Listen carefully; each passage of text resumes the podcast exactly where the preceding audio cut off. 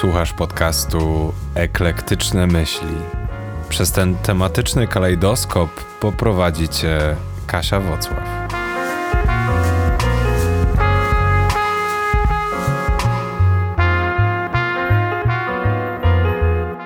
Siemka!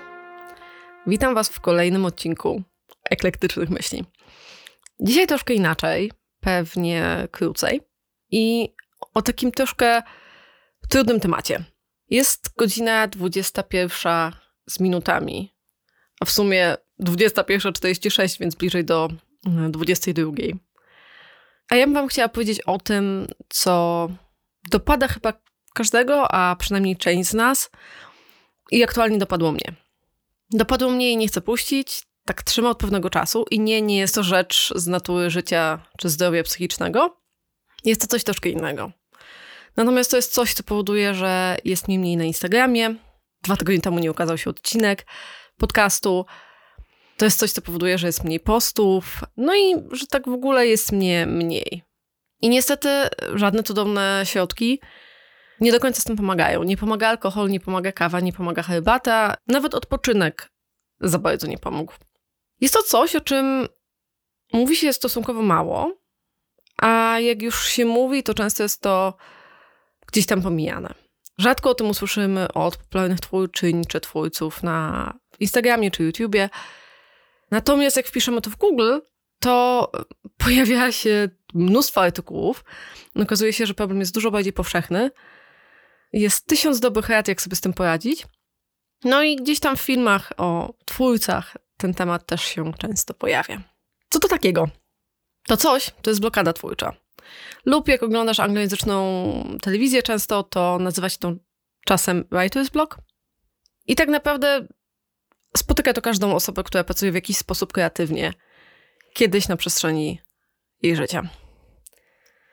I dlaczego o tym mówię dzisiaj? Przede wszystkim dlatego, bo chciałam się z wami podzielić tym, co się dzieje. Plus, zgodnie z tym, co mówiła Noah Efron, everything is copy, czyli wszystko nadaje się do opisania lub opowiedzenia w formie sfabularyzowanej historii lub po prostu historii. Najpierw ci opowiem trochę, jak to u mnie ostatnio wyglądało.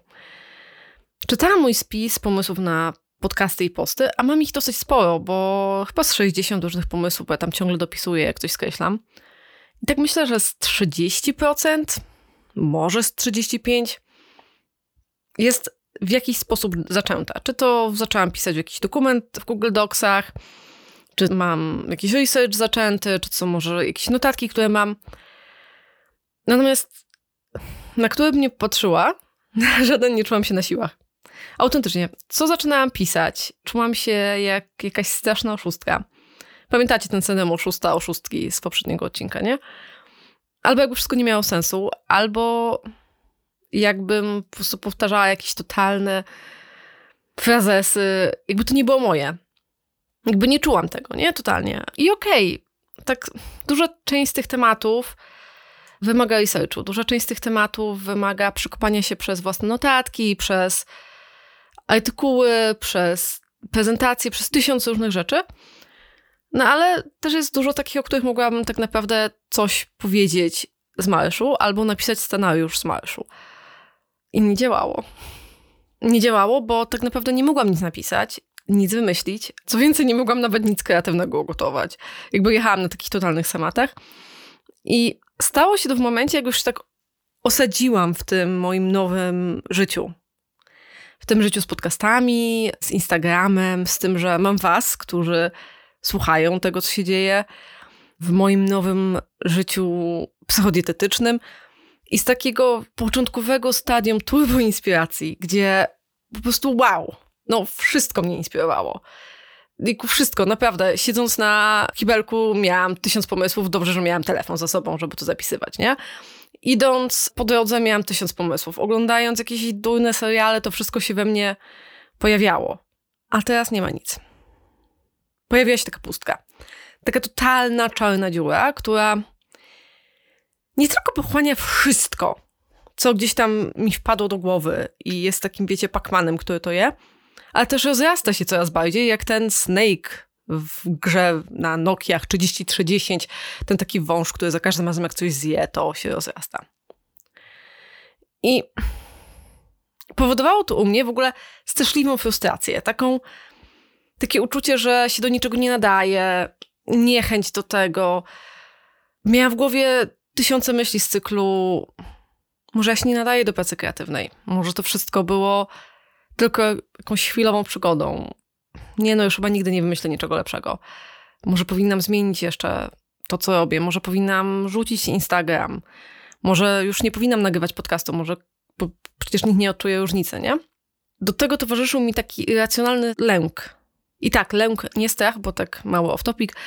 Lęk i strach to dwie różne emocje, pomimo tego, że my je często ze sobą utożsamiamy. Lęk jest zwykle odpowiedzią na coś, co jest irracjonalne, albo przynajmniej nie stanowi dla nas bezpośredniego zagrożenia, natomiast strach to jest reakcja na faktyczne zagrożenie, czyli na przykład goni nas lew, albo bardziej realistycznie w naszych czasach to na przykład to, że nagle jak jesteśmy na pasach, milimetry od nas zatrzymuje się samochód. Co więcej, jak już się zabierałam do zapisania, bo oczywiście czułam to poczucie obowiązku, nie? No bo to też nie jest tak, że wszystko zniknęło. Ja czułam poczucie obowiązku w stosunku do ciebie, w stosunku do ludzi, którym obiecałam coś, prawda, że coś dostarczę. I jak już się zabierałam zapisanie, a robiłam to, ojej, strasznie na siłę, to każde zdanie, które wychodziło z moich palców, kończyło się wirtualną gumką. Bo nie było zbyt dobre. A nawet jak było, to już i tak się nigdy tego nie dowiemy. I tak naprawdę, jeśli pracujesz w branży kreatywnej, pewnie spotkałaś się z tym doświadczeniem, albo może się z nim spotkasz prędzej czy później. I wierz mi, no nie jest to miłe doświadczenie. I jak zaczęłam robić research na ten temat, bo, bo tak, to się okazało, że taka blokada to niemal w ogóle jest wpisana w życie każdej osoby pracującej kreatywnie. No cóż, ta praca, nawet jak to jest twoje hobby, wymaga ciągłego wymyślania, ciągle obciążamy nasz mózg, naszą sferę kreatywną i oczywiście nie zawsze jakby robimy coś totalnie innowacyjnego, czego nikt nie widział, nie? Ale dalej, nawet jak już coś zostało zrobione parę razy, a my chcemy to zrobić po swojemu, mamy inną opinię albo inny punkt widzenia na to, wymaga to od nas pewnego rodzaju kreatywności.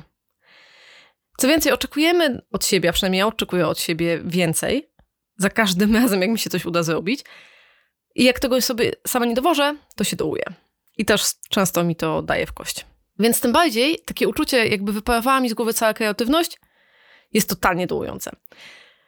Tak w ogóle fun jest taki, że według Wikipedii kreatywność to proces umysłowy pociągający za sobą powstawanie nowych idei, koncepcji lub nowych skojarzeń, powiązań z istniejącymi już koncepcjami albo ideami. Myślenie kreatywne to myślenie prowadzące do uzyskania oryginalnych i stosownych rozwiązań. Alternatywnie też coraz taka bardziej codzienna definicja kreatywności mówi, że to po prostu zdolność do tworzenia czegoś nowego. No pressure, nie? Totalnie. Natomiast to jest tylko jedna z definicji w ogóle, bo ten fun fact, o wam obiecałam, to przychodzi teraz i tak naprawdę w literaturze psychologicznej można znaleźć aż 60, tak, 6-0 różnych definicji kreatywności. I tak samo jak jest wiele tych definicji, tak samo wiele jest tak naprawdę technik pomiaru kreatywności. Nie ma jednej, nie ma dwóch technik pomiaru kreatywności, nie ma w ogóle standardów z tym związanych, bo to się po prostu mierzy inaczej. Więc teraz pytanie, skąd się ta nasza kreatywność bierze? No bo jak jej nie potrafimy zmierzyć, a tak naprawdę nawet nie wiemy do końca, co to jest, to co to jest? I skąd się bierze? Więc w 2013 powstała taka metaanaliza. Metaanaliza to jest w ogóle mega fajne narzędzie, bo ona zbiera do kupy wszystkie analizy i w oparciu o te analizy wydaje werdykt. Więc w 2013 powstała taka metaanaliza prac opartych o różne paradygmaty kreatywności. Skąd się biorą, co się z nimi dzieje. Przez długi czas w ogóle uważano, że kreatywność, czy tam ośrodek kreatywności jest powiązany z ośrodkiem języka. Więc doktor Girgonen Jacowi, chyba tak się wymawia jej nazwisko, doszła do wniosku, w oparciu o te wszystkie analizy i tak dalej, że ten obszar, który jest aktywizowany przy pracy kreatywnej, to ta część mózgu, która się nazywa korą przedczołową oraz rejony związane z pamięcią. Co tak naprawdę przeczy tej teorii, jakoby kreatywność miała być związana jakkolwiek z mową czy z językiem. Co więcej, jeśli się uszkodzi moduły językowe, to to może wręcz powodować przyrost kreatywności. Nawet jako przykład też często się podaje osoby chore na Alzheimera, które gdzieś tam już ten mózg mają dosyć prze, przetyrany w cudzysłowie, a ich kreatywność czasem nie zna granic. I w ogóle z tego też wynika, z tych wszystkich badań, że podobno relaks psychiczny. Mhm. I zmęczenie fizyczne to jest klucz do kreatywności. I tak naprawdę, jak robiłam swój research o blokadzie twórczej, to powody, które się najczęściej pojawiają, mają dużo do czynienia ze stresem psychicznym, no i też mają do czynienia dużo ze zmęczeniem. Niekoniecznie fizycznym. Jednym z takich przyczyn, która się pojawia bardzo często, to jest strach, strach przed odrzuceniem, czyli taka sytuacja, w której nie chcemy czegoś robić, bo się boimy, że zostanie to źle przyjęte, albo że właśnie ludzie nas hejtują i tak dalej. Przepracowanie jest kolejnym powodem, który się często pojawia. Tutaj e, często się mówi o tym, że przy przepracowaniu po prostu nasz umysł już nie ma wolnego ramu i dlatego nie jesteśmy w stanie nic wymyślić. Problemy osobiste, różne lęki są też często powodą, powodą, różne lęki są też często powodem. Presja, czy to wewnętrzna, czy zewnętrzna, bo pewnie znasz to z autopsji, jak nie to opowiem ci o moim przeżyciu, że im wyższe wymagania sobie stawiam, im bardziej nakładam na siebie presję, tym trudniej jest mi się zmotywować i tym bardziej czuję taki paraliż. I to może być i paraliż decyzyjny, i w ogóle taki paraliż, że nie wiem w co włożyć ręce, nie wiem co zrobić, to się w ogóle bardzo mocno wiąże z, ze strachem przed odrzuceniem. I do tego jako powód dochodzi też często zmęczenie lub ogólny taki zły stan zdrowia, czy niehigieniczny styl życia. Szczególnie jeśli jest z tym związany duży stres, no bo to wiadomo, no stres w naszym organizmie ma pomóc nam przeżyć. A wymyślanie kolejnego, kolejnej grafiki na Instagrama, no nie, niekoniecznie nam w tym pomaga. Niekoniecznie. Chociaż może niektórym. Coś, co jest mi bardzo bliskie i u mnie było częściowo przyczyną, to jest nadmiar pomysłów i przez to unikanie decyzji. Mam tyle pomysłów, tyle rzeczy się dzieje w moim życiu, że w momencie już te wszystkie pomysły wyparowują i nie wiem, co zrobić. I tak oscyluję, nie? Między totalnym brakiem pomysłu, a tysiącem pomysłów albo brakiem odwagi, albo umiejętności podjęcia decyzji. I w ogóle taka niedecyzyjność też często jest przez niektórych klasyfikowana jako odmiana lęku. Tak, tak, wiem, brzmi to trochę irracjonalnie, ale daj, daj mi to wytłumaczyć, ponieważ jest to klasyfikowane jako odmiana lęku związana z tak zwanym FOMO, czyli Fear of Missing Out, czyli totalnie strachem przed tym, że coś się nie wydarzy albo że czegoś nie przeżyjemy. No bo jak podejmujemy decyzję, no to zawsze podejmujemy tak naprawdę dwie decyzje. Decyzję przeciwko czemuś i decyzję za czymś, nie? Bo zwykle nie możemy zrobić dwóch rzeczy naraz. No i taki ostatni powód, który się bardzo często przewijał, to jest problem z koncentracją. Natomiast myślę, że to jest w ogóle problem takich dzisiejszych czasów, nie? No bo jesteśmy przyzwyczajeni do tego, żeby konsumować rzeczy już szybko, krótkie. Wręcz ostatnio, jak słuchałam podcastu o, o tym, jak pisać, to pan, który się zajmuje komunikacją na Stanfordzie, powiedział, że tak jak wszystkich się zawsze uczyło, żeby tą swoją puentę zostawiać na koniec, tak teraz czytelnicy są bardzo niecierpliwi i zaleca dawanie puenty na początek. Co jest takie trochę smutne, bo jakby nie możesz sobie nadbudować do tego, ale no tak, tak to działa. I tutaj tak naprawdę jest tysiąc dobrych rad, jak się pozbyć problemu.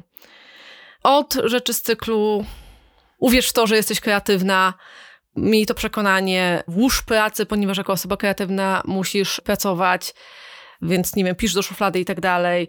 Nieustannie się rozwijaj, wierz w to, że jak już rozpoczniesz cały proces tworzenia, no to będzie lepiej. No i tam dochodzą takie rady, żeby otaczać się kreatywnymi ludźmi, żeby zwracać uwagę na niuanse w świecie. Oczywiście moja ulubiona porada z cyklu jak się nie poddać, czyli pamiętaj, że porażka to nic złego, tylko musisz się tego nauczyć, nie przejmuj się negatywnymi opiniami, bądź odważna i jakby doceniaj swoją intuicję. No i to wszystko fajnie brzmi, totalnie, nie? No bo kto nie chce się otaczać kreatywnymi ludźmi, kto nie chce wierzyć w to, że wszystko się uda. No tylko, że to tak trochę nie działa, nie? No bo przynajmniej dla mnie kreatywność i cały proces tworzenia to nie jest tylko wiara w to, że mi się uda i to nie jest tylko otaczanie się kreatywnymi ludźmi. Bo to naprawdę jest kawał ciężkiej pracy. I w moim akurat problemie z blokadą twórczą sen nie pomógł, a spałam dużo. Zmiana otoczenia pracy też nie do końca pomogła. Bo wiesz, co mi najbardziej pomogło? Totalnie szczerze, najbardziej pomogło mi to, że się przyznałam przed sobą i przed innymi do tego, co się dzieje. Że parę dni temu powiedziałam Michałowi, to słuchaj, chyba nie wypuszczę odcinka w tym tygodniu, bo nie potrafię nic napisać. I sama taka rozmowa mi mega pomogła. Do tego dałam sobie mentalną przestrzeń, takie przyzwolenie na to, że to, co się dzieje, jest okej, okay, nie? Bo przecież zrozumiałam to u każdego innego. Gdyby ktokolwiek inny mi powiedział, słuchaj, nie mam pomysłu, nie jestem w stanie, totalnie bym to zrozumiała, a tylko sobie utrudniałam życie, no bo to tak wiecie, ambitne osoby, nie? I jest też parę innych sposobów takich bardziej namacalnych, które mi pomogły, czyli trochę sobie pomedytowałam, byciłam do medytowania. Magicznie mi to oczyściło umysł. Ograniczyłam ilość konsumowanego kontentu. Co przez to rozumiem? Po prostu przestałam siedzieć tyle na TikToku i na Instagramie, żeby dać sobie przestrzeń na stworzenie w głowie czegoś innego i na taką nudę. Bo nuda jest w ogóle stanem, który niesamowicie wzmaga kreatywność. Bo dajesz swojemu mózgowi czas na to, żeby zaczął myśleć i iść na inne tory. Oczywiście o ile go nie kontrolujesz, że nie, nie starasz się bardzo tej nudy zmienić, nie? A jak już śledziłam content, to śledziłam content osób, które są dla mnie wartościowe w jakiś sposób i które mnie inspirują. Dzięki temu mogłam się nakarmić ich kreatywnością, ale też przy okazji nie przeładowywać mojego mózgu. I teraz tak, czy to oznacza, że już tylko będzie lepiej i wróciłam na stałe do siebie i będzie fenomenalnie? Niestety nie. Czy to oznacza, że już następnym razem, jak mnie to spotka, będę wiedziała, co z tym zrobić? Nie. Ale czy jest mi łatwiej, jak już to raz przeżyłam i czy będę miała więcej zrozumienia dla siebie następnym razem? Tak. Bo okazuje się, że nawet nagrywanie tego odcinka jest niesamowicie terapeutyczne i odblokowało mi kilka szufladek w głowie. Samo podjęcie decyzji o tym, że tobie o tym opowiem dzisiaj, powoduje, że jest mi łatwiej, bo czuję, że mogę się tym z kimś podzielić. A teraz jeszcze pytanie na koniec. Spotkałaś się kiedyś z takim uczuciem, że totalnie nie wiedziałaś, co robić, nawet nie potrafiłaś rozwiązać podstawowych problemów? Jak tak? Daj mi proszę znać, jak sobie z tym poradziłeś, poradziłaś, bo myślę, że warto ten temat zacząć jeszcze bardziej normalizować i o, o nim po prostu rozmawiać na większą skalę.